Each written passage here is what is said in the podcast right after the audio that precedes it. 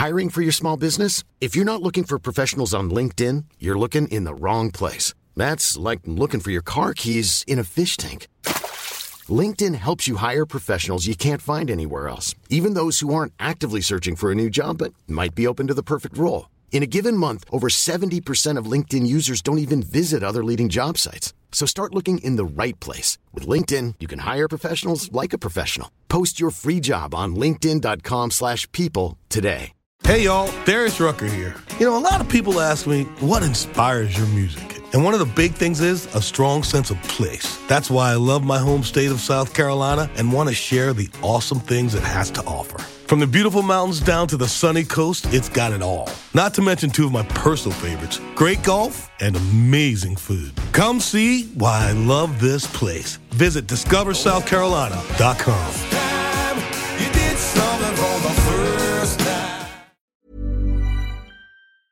Hello, everyone, and welcome back to another episode of the podcast. I am your host, Estée Lalonde, and today we are joined by Nikki Tibbles, who is the founder of, first of all, Wild at Heart, which is a gorgeous flower shop here in London. And what I'm most excited about, Wild at Heart Foundation, which is a foundation which helps dogs and animals all around the world. All over the world. Thank Beautiful. you. So um, nice to be here. Thank you so much. it's so nice to have you. And I honestly don't really know where to begin. Um, I guess we could talk a little bit about, well, let's just talk a little bit about your life and when you first started loving both flowers and animals. Flowers and animals. Um, it's uh, I, I do feel quite blessed because flowers and dogs, it's quite a nice combination and my life is full of both. I remember as a child, we always had dogs. We had rescue dogs. My father was the most amazing man who loved animals. And so I grew up in a household full of hamsters, guinea pigs, dogs, puppies, cats, anything. And I would always go to bed, and my parents would find me asleep in the morning with my dogs in their bed Aww. downstairs. So my love for animals has been with me all my life. Yeah, me too. I think. Yeah. I had dogs growing up, and it, I mean, how can you not love a dog? I know, but I think that as a child, especially now in our society that is so, you know, sort of everyone's on their devices and Instagram and social media, I think even more importantly now to have an animal and to grow up as a child with an animal in your life teaches you so many things. It teaches you about love. It teaches you to be physical. It teaches you that responsibility and to take care of and to have a relationship.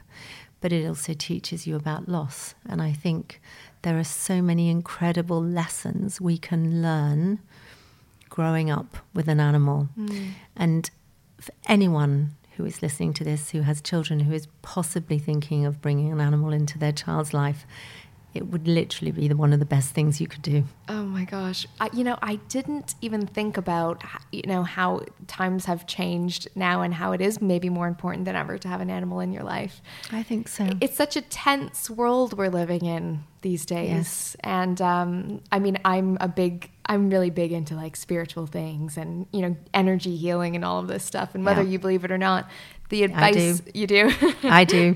Yeah. the advice that so many of those um, types of people give me is to get outside, to become yep. one with nature, to go yes. see an, a dog, pet a dog. And um, for those people listening, they know that I had my beautiful greyhound Reggie. Beautiful Reggie. Beautiful Reggie. Um, he beautiful, was special, gorgeous Reggie, I know. who will always be with you. He is with me every single day. I miss him so much. But I think talking about um, learning about loss, I would say that that this is the first time I've really experienced. I don't want to cry already, yeah. but experience soon. Yes, I'll cry soon. we'll be crying soon. Yeah. um, it's the first time I've experienced a loss as deep. I would yes. say, and I it's understand. it's not going away. It's yeah. it's so hard to explain. It's um, it, it's I, I'm going to say something so honest that might shock some people, but you know, I have had dogs all my life, And there are some that are more special that affect your heart more deeply than others. Um, and I had my father passed away a while ago, and my mother passed away about 15, 20 years ago, I guess now.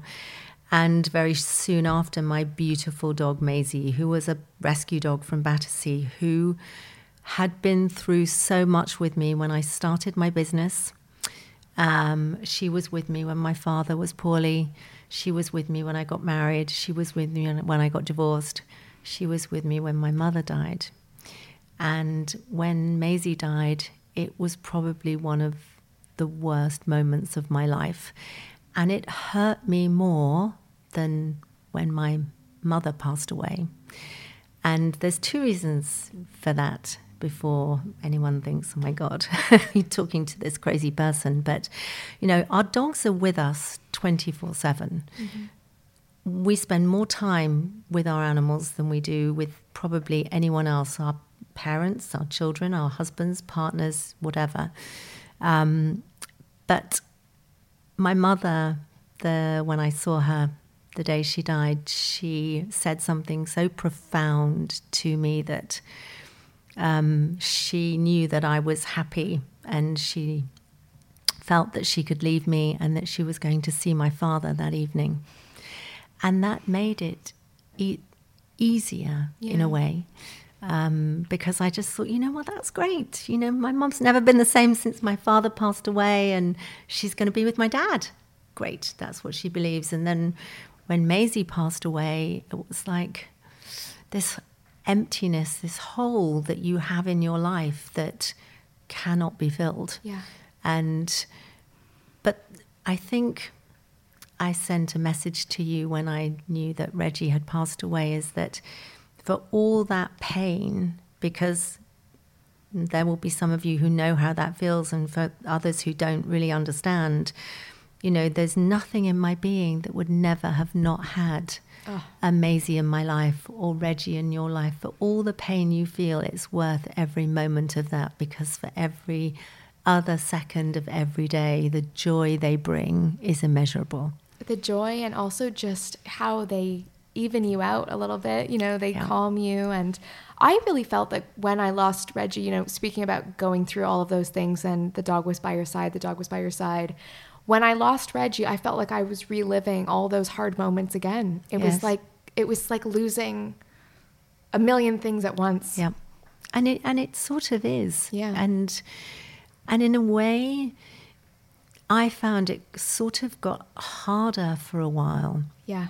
Because you, you lose that almost the the sense of their the way they feel and the, the way they smell. Yes. Um, and when you lose that, you know, you can hold on to their bed or their coat or there's something yeah. that, that, makes them not being with you tangible. Um, and again, I, I, mean, I can share something else with you, being so honest. You know, I have Maisie's ashes under my pillow. I know. have Reggie's ashes. And I don't know what to do with them. I can't bear myself to get rid of them. No. Well, I always thought so I have my I have three dogs. I have crazy person here. I have Maisie Rose and Ruben's ashes under my pillow. Oh. And people say, well, you should spread them on Hampstead Heath or yeah. on the beach. But actually, Maisie, Ruben, and Rose hated being in the cold, and I can't bear the thought of them being trampled over by thousands of people in the mud. So they're where yeah. they always loved being, oh. which would be in bed with me. Oh, sleeping. It's so hard not for me to cry right now. So I know they're the best, and but you know I always said I would never get another dog. As when Reggie passed, I said I could never do this again. I will never love another dog like I loved him, and but do love will. him. But I've also come to the realization that I can't live without a dog. Yes, I hard. truly can't. It's hard. So, of course, you already know that I'm going to be adopting another little furry friend. I do, yes.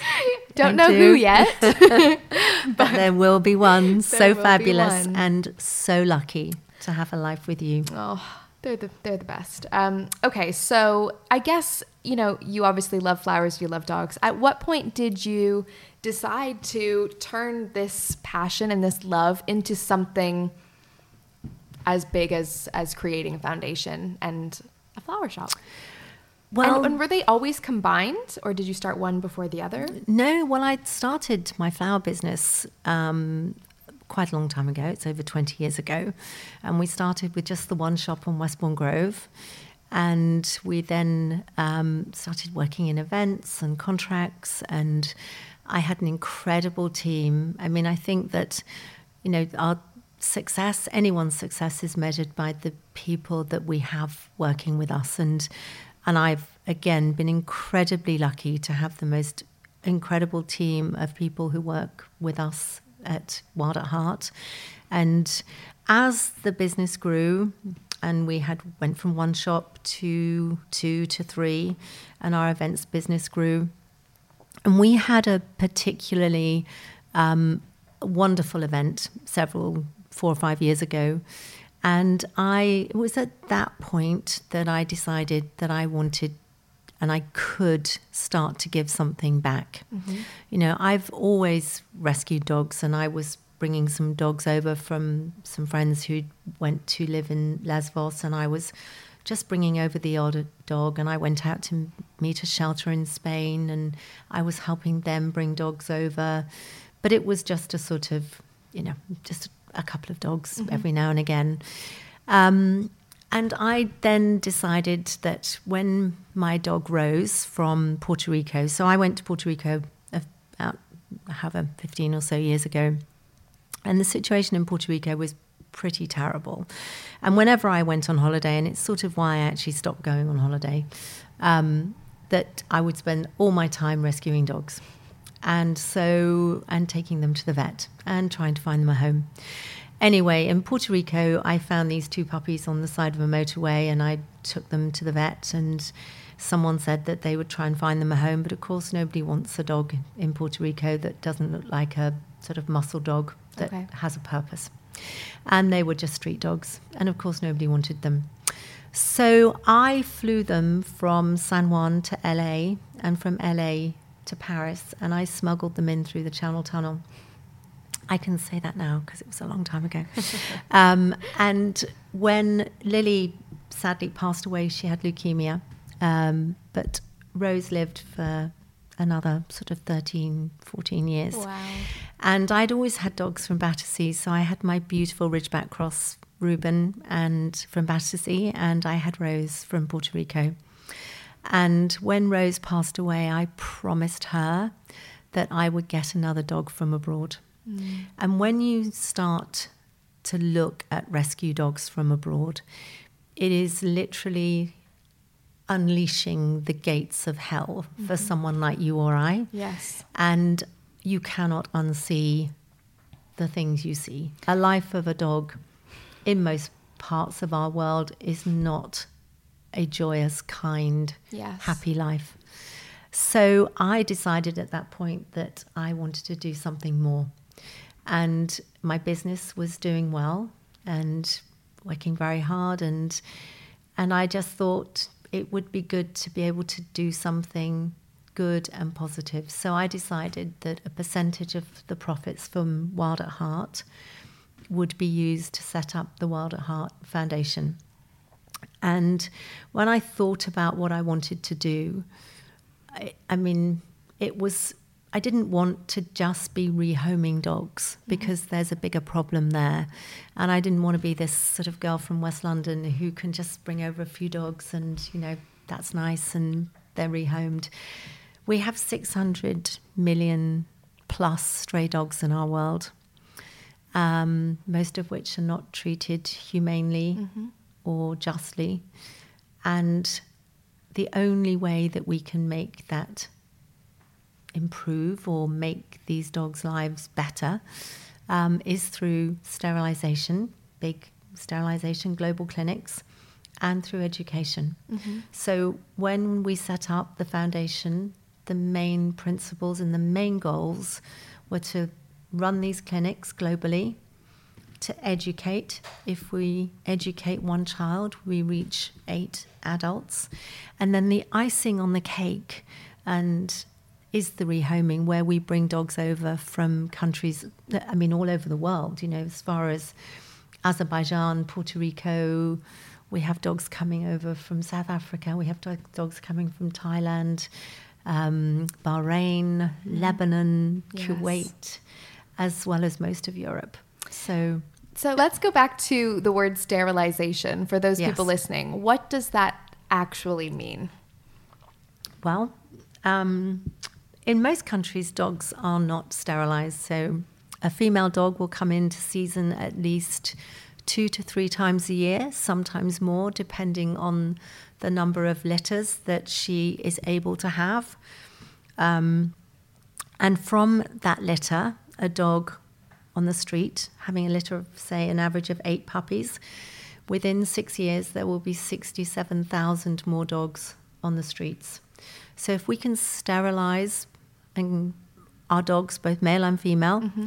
um, there will be less dogs born into, you know, a life of harsh poverty, if you like, on the streets right. with disease and famine. There's no food. They're all scratching for food. And of course, the more dogs on the street, the more puppies will be born. So if we can control that, then basically by having less dogs in our world, there'll be less dogs that are treated unkindly and unjustly. So right. that's the most important thing that we feel we can do. And working with bigger charities like the Humane Society, who have incredible projects all over the world, they're sterilizing dogs. So our project in Puerto Rico, for example, we've had just finished our eighth clinic where we've sterilized three and a half thousand dogs in just six days. Wow. You know, that's going to stop millions of dogs being born. So after the, so, okay, say you're in, um, I don't know where you, Puerto Rico, for instance. Yeah. You set up a clinic. Mm-hmm. And how do you find the dogs that are going to come in for this operation? There are two two ways. Mostly in Puerto Rico, we have the clinic is for owned pets mm-hmm. because an owned dog in Puerto Rico is very different. An owned dog in most countries is very different from an owned dog here and in certain parts of Europe. So, an owned dog in Puerto Rico is left to roam. It might be chained up all day, it'll be let off at night. It's certainly not castrated or sterilized. So, it will go out. If you have a male dog, it'll go out and find a female dog. If you have a female dog that's in season, it can have many partners in its one one season. Um, I mean, um, I've had a couple seasons like that. Yeah, it's like I, I can't keep track. Kidding, but uh, so um, you should come to our next clinic. Um, so so so we start with own dogs, and and that way we can also educate.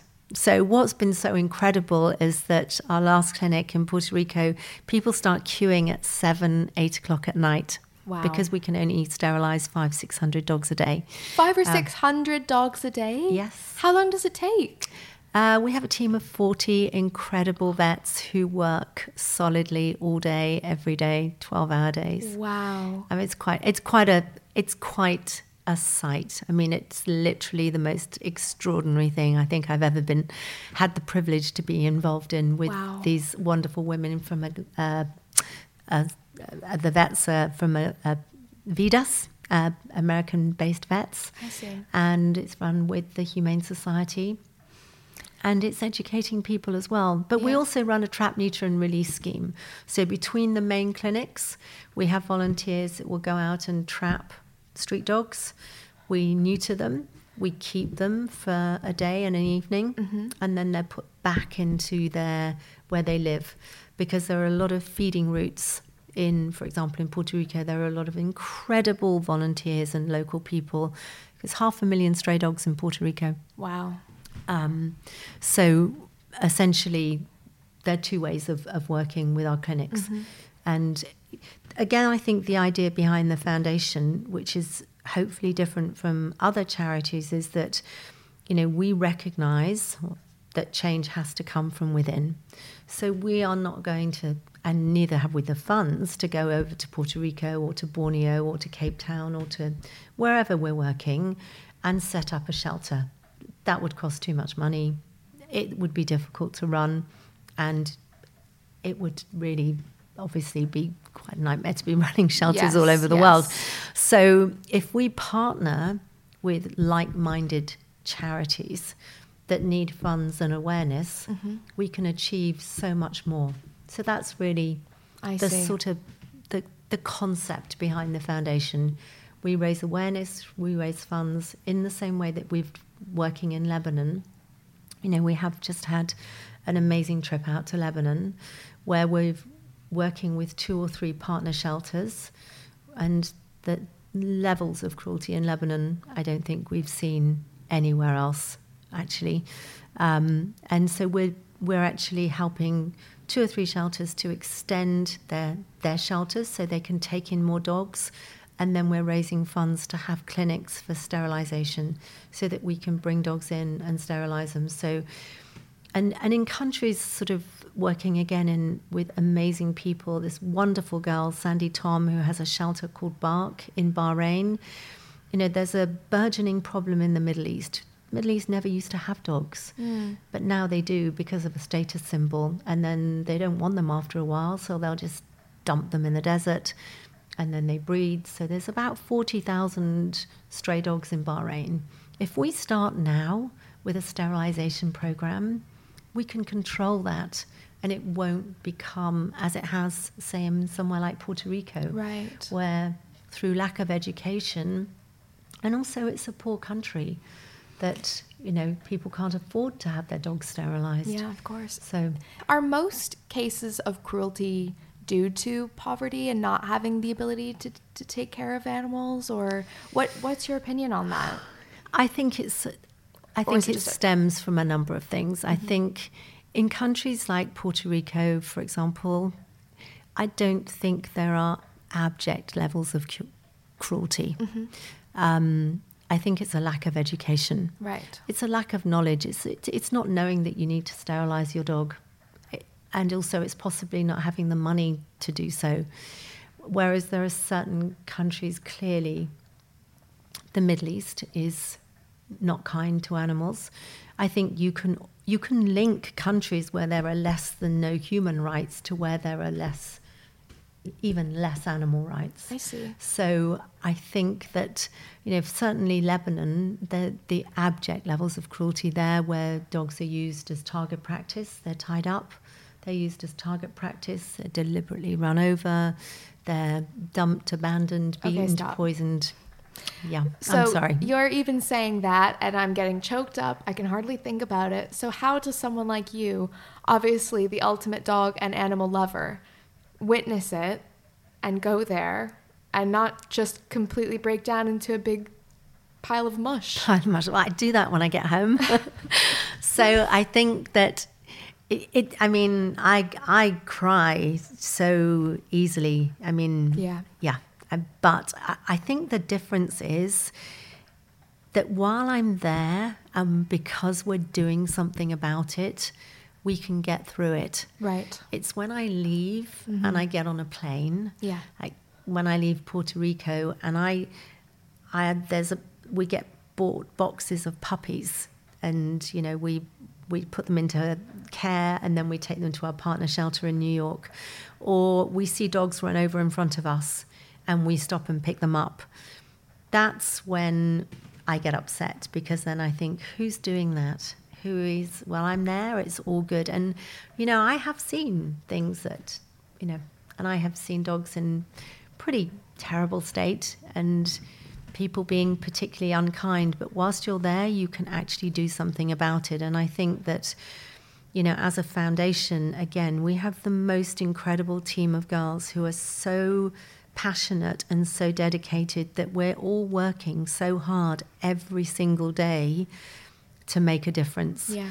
And I think that does help you deal with yeah knowing what is going on in our world because we are trying to do something and you know for me anything in my life it's like in my business at Wild at Heart with flowers it's, it's never enough mm. you know we'll do an event and I will always say how could we have done that better and we'll save rescue or we'll sterilize three and a half thousand dogs and at the end I'll say well how can we sterilize 4,000 dogs next mm-hmm. time.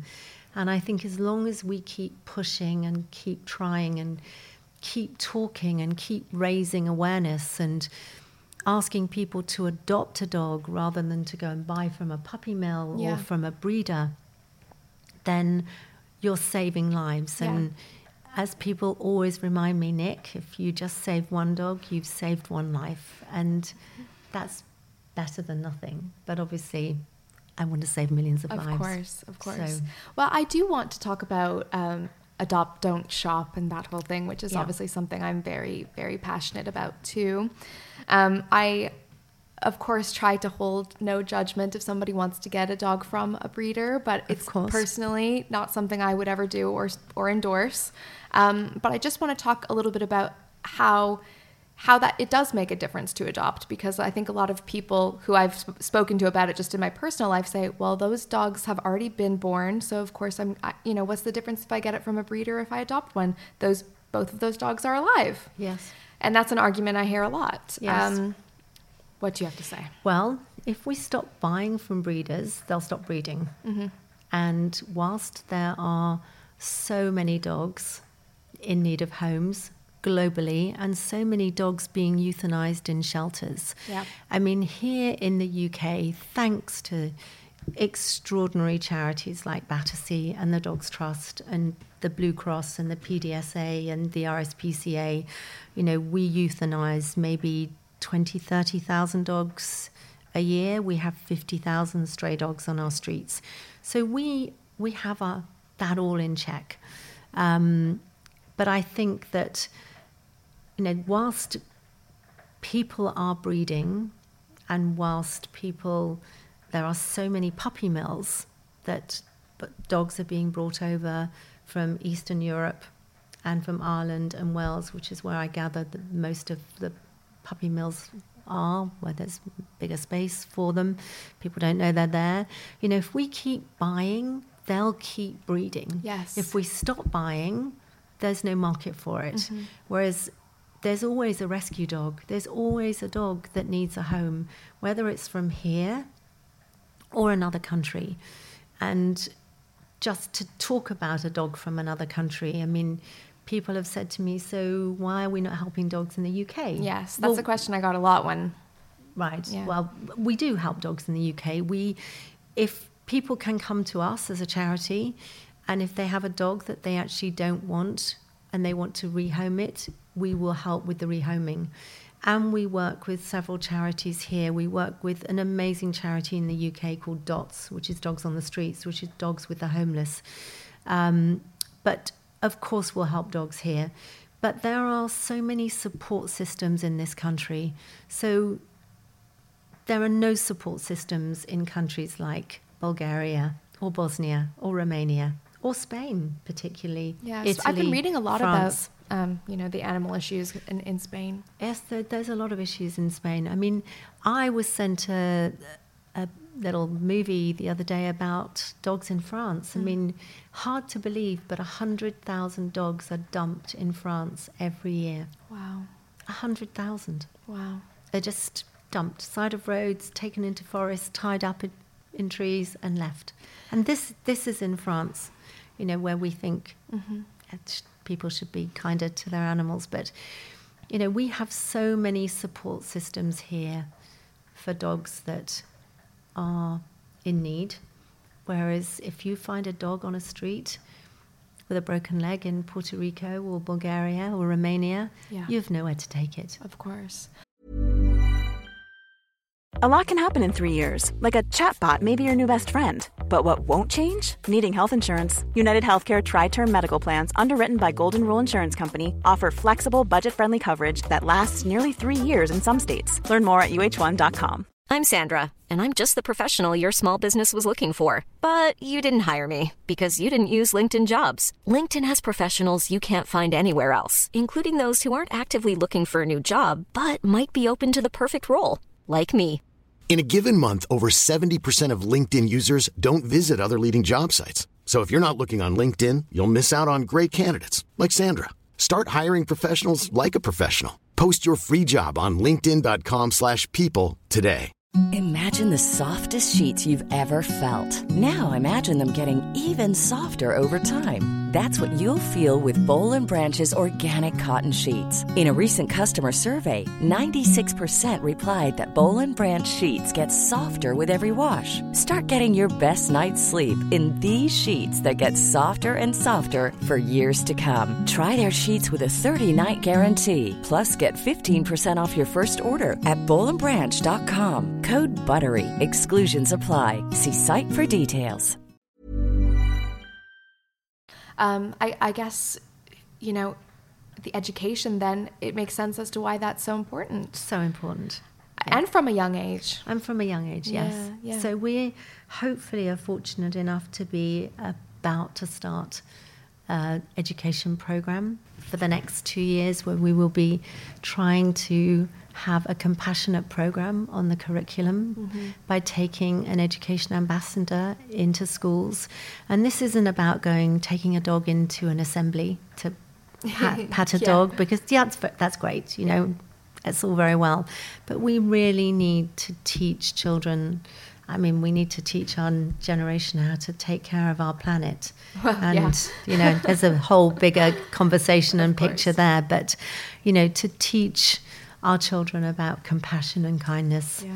And I think that's so incredibly important. You know, I I remember once walking my dog Reggie, and this group of school children saw me walking him, and they just started screaming, and they were like, "Oh my God, he's so disgusting! Get that creature away from me!" Oh. And it was so surprising to me because obviously when I was a kid, I was like, "Oh my gosh, a Yes, dog! a dog. a dog." Yay. And it really made me realize that you know, in lots of cultures and lots of you know different families around, not just in the UK, around the world, obviously. Um, it, it's just it's not something compassion really isn't um, maybe a, a topic of conversation when it comes to animals I don't think so. I think, I mean, is compassion a topic of conversation when it comes to people? I mean, you know, we, we know it was World Kindness Day yesterday or Yeah. the day before, and, you know, it takes nothing to be kind to an animal or a person. And, you know, I was walking through Oxford Street the other day, and there was a woman sitting with her sweet little dog on the street. It was freezing cold. People just walk by her. She's a person with feelings. And I stopped. I said hello. And I was with a friend, and we got her something to eat. I actually gave her my phone number because her dog wasn't sterilized, and I offered to have her dog sterilized for her. Um, but it's just that you know, we're all, again, it comes back to that thing that we're all so busy and we've got our heads on our phones or our devices and at work and all of those things that we don't take time to think about other people and to be kind and even to smile and, you know, I don't know, just people in, there, someone said to me, you can always measure someone how they treat people in restaurants. And I always try and be so kind and say thank you to people in a restaurant. And whether you put your supermarket trolley back in its place, simple things simple things, because I always put my supermarket trolley back where it's meant to. I wouldn't dream of leaving it for someone else to put it back in its wherever it needs to be. But it's it's just things like that that I think we lose sight of every day of just smiling at someone, treating people, whoever they are, like you care. And that's so important. and, And it really has a knock-on effect I doesn't think it? so. i mean that movie pay it forward one of my Yes. faves Yeah. um, it, it's true I, and i think and my mom always she's really big on this and um, actually brings you the person a lot of joy to be nice to someone else It's, you know it's much easier to be nice than it is It to really be is. unkind. it really really is it takes a lot less energy, I think, to smile at someone and to be kind to someone and to say thank you.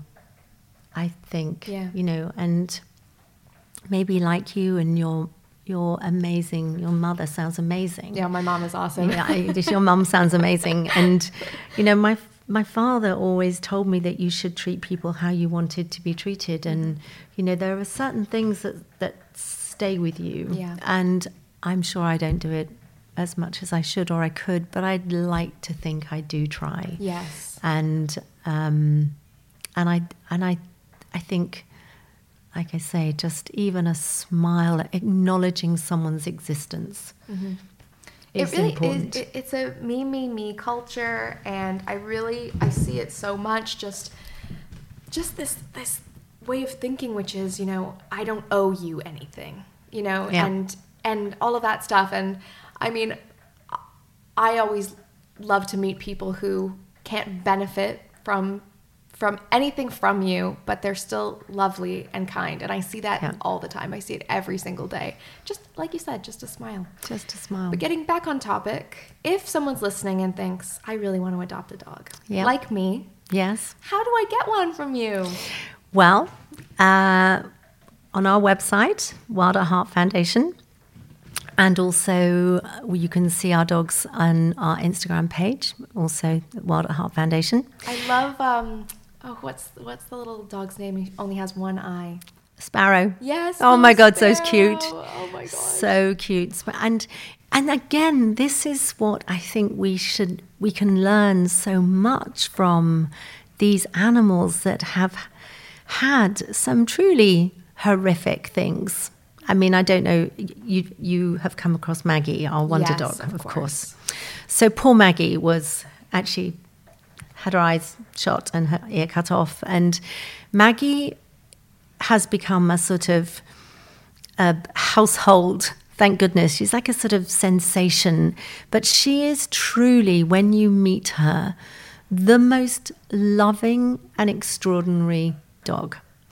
And she has an amazing owner, Kirsty. Uh, so go follow Kirsty and and her amazing dog Maggie the Wonder Dog on Instagram um, because she's she is spreading so much love and joy. She goes to universities. She yeah. works as a therapy she dog. She's on TV. She's on TV. She comes to all our events, and she is the gl- a glowing example of a rescue dog. Mm-hmm. But um, we have so many dogs that are in need of homes. So many incredible dogs, some with three legs, some with four legs, some with two eyes, some with one eyes. But, you know, puppies, dogs of all ages, older dogs. Um, all of our dogs mostly come, obviously, from um, all over the world. Um, and they are the most extraordinary creatures. They are so grateful and so loving. And, mm-hmm. and the, the, my other thing about a rescue dog is in, in a world where we all strive to be different, why do we all want the same dog? yeah. Why do we all want a cockapoo or a maltipoo or yeah. a I don't know whatever whatever it is. Choices. You know, isn't it great to have a dog that looks different and has its own character mm-hmm. and has its own way of being, and that you're never going to see another dog quite like Reggie. Yeah, you'll never see another Reggie, and I'll never see another Maisie or Reuben. But you know, it's like I think it's so nice. We all strive to be different in the way we look and the clothes we wear. Yeah. Yet we all want the same dog. So, um, and it's it's it's a great process to adopt a dog from the foundation. We try and make it as easy as possible for you. We have an incredible team that will make sure that you have the right dog for you because it's so important that our dogs go to the right homes yes. because they have that chance.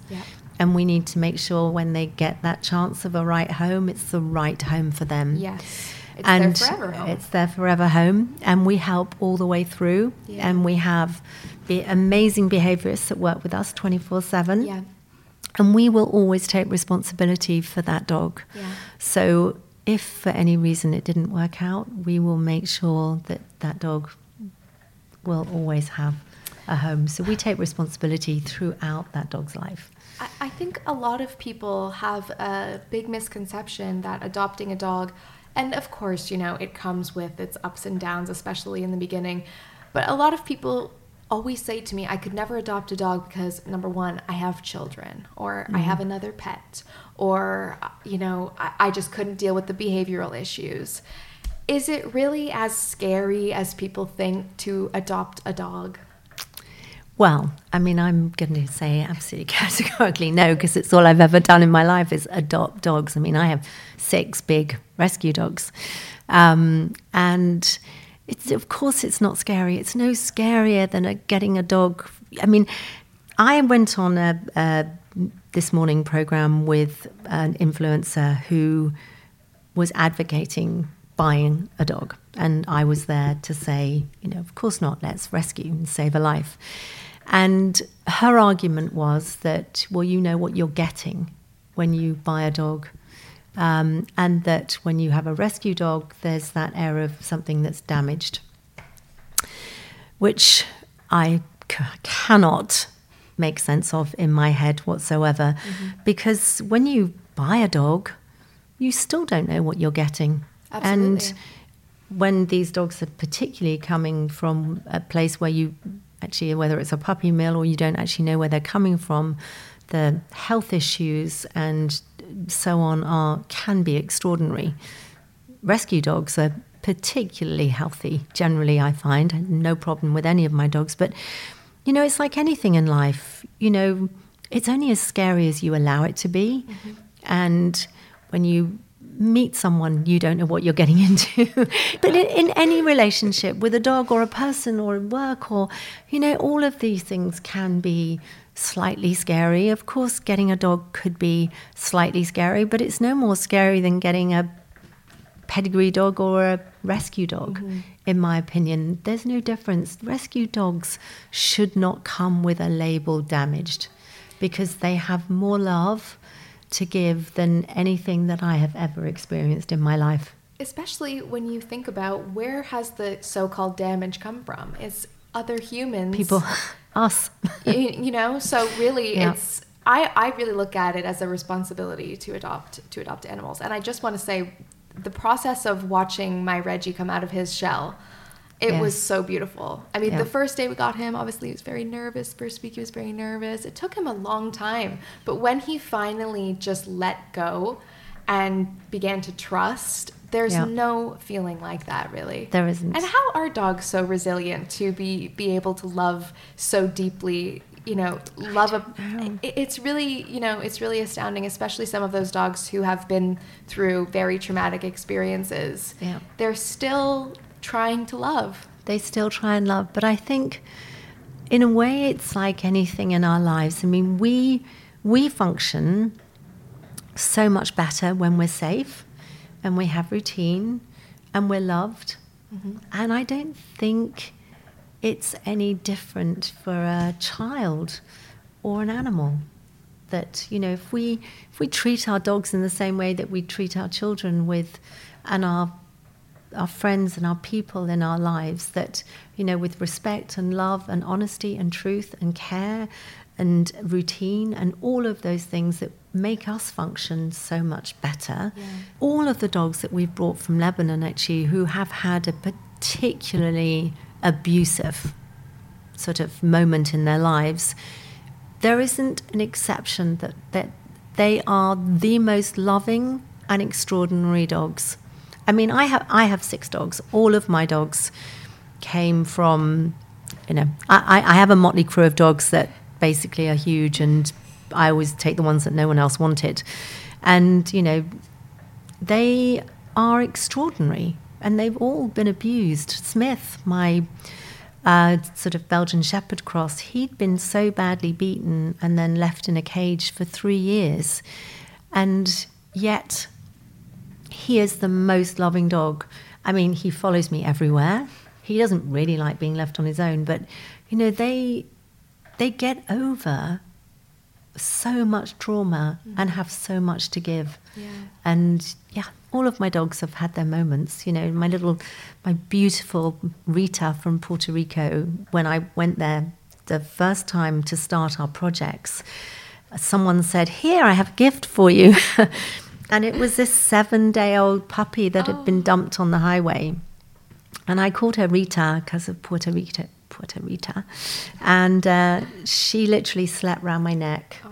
And she came everywhere with me when we were out rescuing dogs. You know, I was I had a hotel room, a suite, um, with this lovely friend Aidan O'Neill, who's a most extraordinary photographer who comes with us on our trips, and he and I had 30 pit bulls in our hotel suite. Wow. And uh, that we had collected that day that were then going into foster and care before we could take them off the island. But, you know, it was just the most extraordinary experience. And pit bulls, you know, I'd never spent any time around them. And they are the most extraordinary dogs. Yes. They get the worst rep.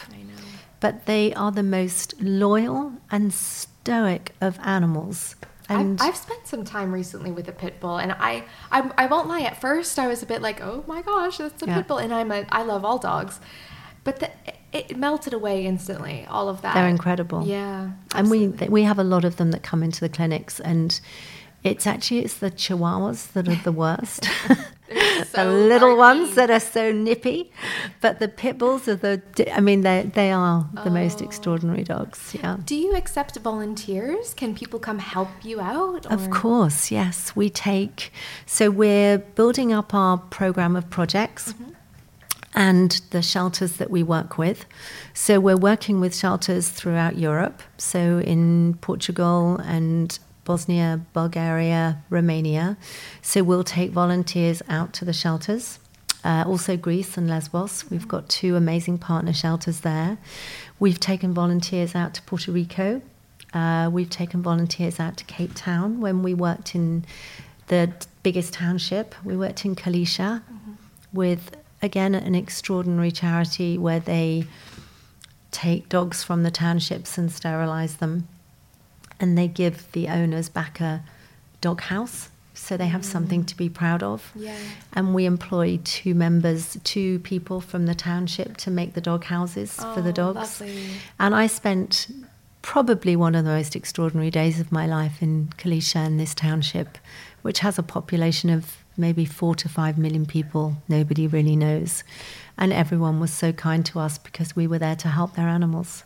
Yeah. Um, so yeah, so we take volunteers. We have a again, if you go onto our website, you can fill in the appropriate form, and we take volunteers to our shelters, to our projects, um, and in May, April, May, we're going back out to Lesbos to rebuild the shelter that we work with. We're going back to Lebanon in January and probably every three months to help rebuild the shelters there. How big is so, your team? How do you do all this plus run an incredibly successful flower shop and business? Well, this comes back to me being very lucky with the team I have in both my business and at the foundation. I mean, there's five of us at the foundation.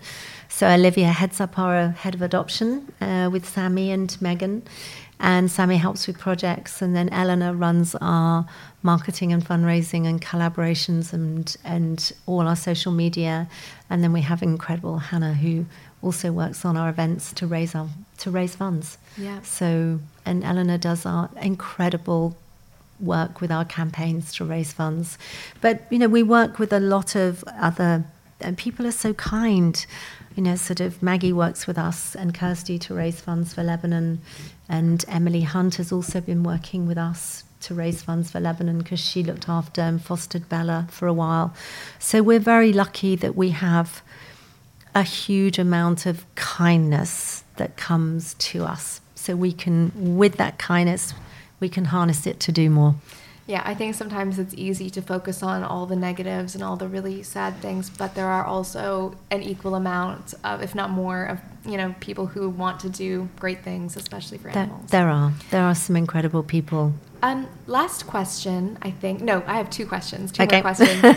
How much does it cost to adopt a dog? Uh, from Europe, I think it's for between 350 to 450 pounds, mm-hmm. depending where it comes from, yeah. mainland or an island. Uh-huh. And that cost covers the transport, the veterinary costs, microchipping, and uh, vaccinations. Wow. So that's exactly what it costs us to bring a dog over. Um, if we're bringing a dog from Lebanon, I think I believe it's about 750 pounds. Thailand is about 600 pounds. So right. it depends where it comes from. Okay. And can people donate on your website if they if they can't adopt a dog but want to support? Can they donate to your website? They certainly can. They can go to the website or online um, and just press a button and donate. We make it very easy for you. Or I suppose they could choose your flowers because ten percent. Yes, ten percent of our profits from the from Wild at Heart go to the foundation. And my last so. real question is, how and who comes up with all the names for the dogs? Well, we have we well we run competitions for okay. people to name dogs. So we had a box of puppies left at put in our last clinic in Puerto Rico, and it was left in like a sort of box of uh, that had chocolates in it.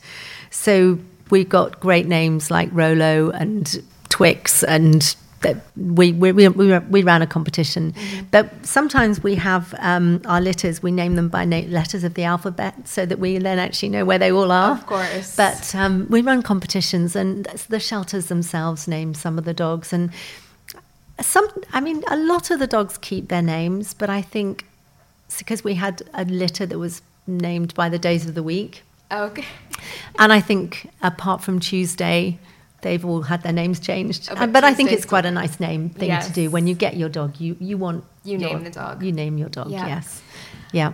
I don't know what what else to say. I guess we could lastly talk about the ambassadors who yes. support your foundation. I know you have a huge lineup, including my friend Jasmine Hemsley. Yes. And um, other people who support who support Wild at Heart. What what role do what what do your ambassadors do?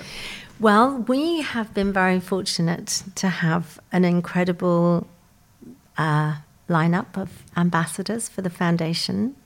Am I allowed to say, including you? I think so. Including my very, very beautiful Estée here, who's agreed. And are you guys hearing this? So honoured. so we have asked Estée to be an ambassador for Wild at Heart Foundation. I'm gonna cry again. So, and we are so honoured and so proud that she has said yes. I didn't even so. have to think about it. And um, for those listening who have been watching my journey for a long time, you'll actually remember that Reggie and I did our very own Wild at Heart Foundation sweater. So I have yes. really loved and supported everything that you've been doing you for have. so long.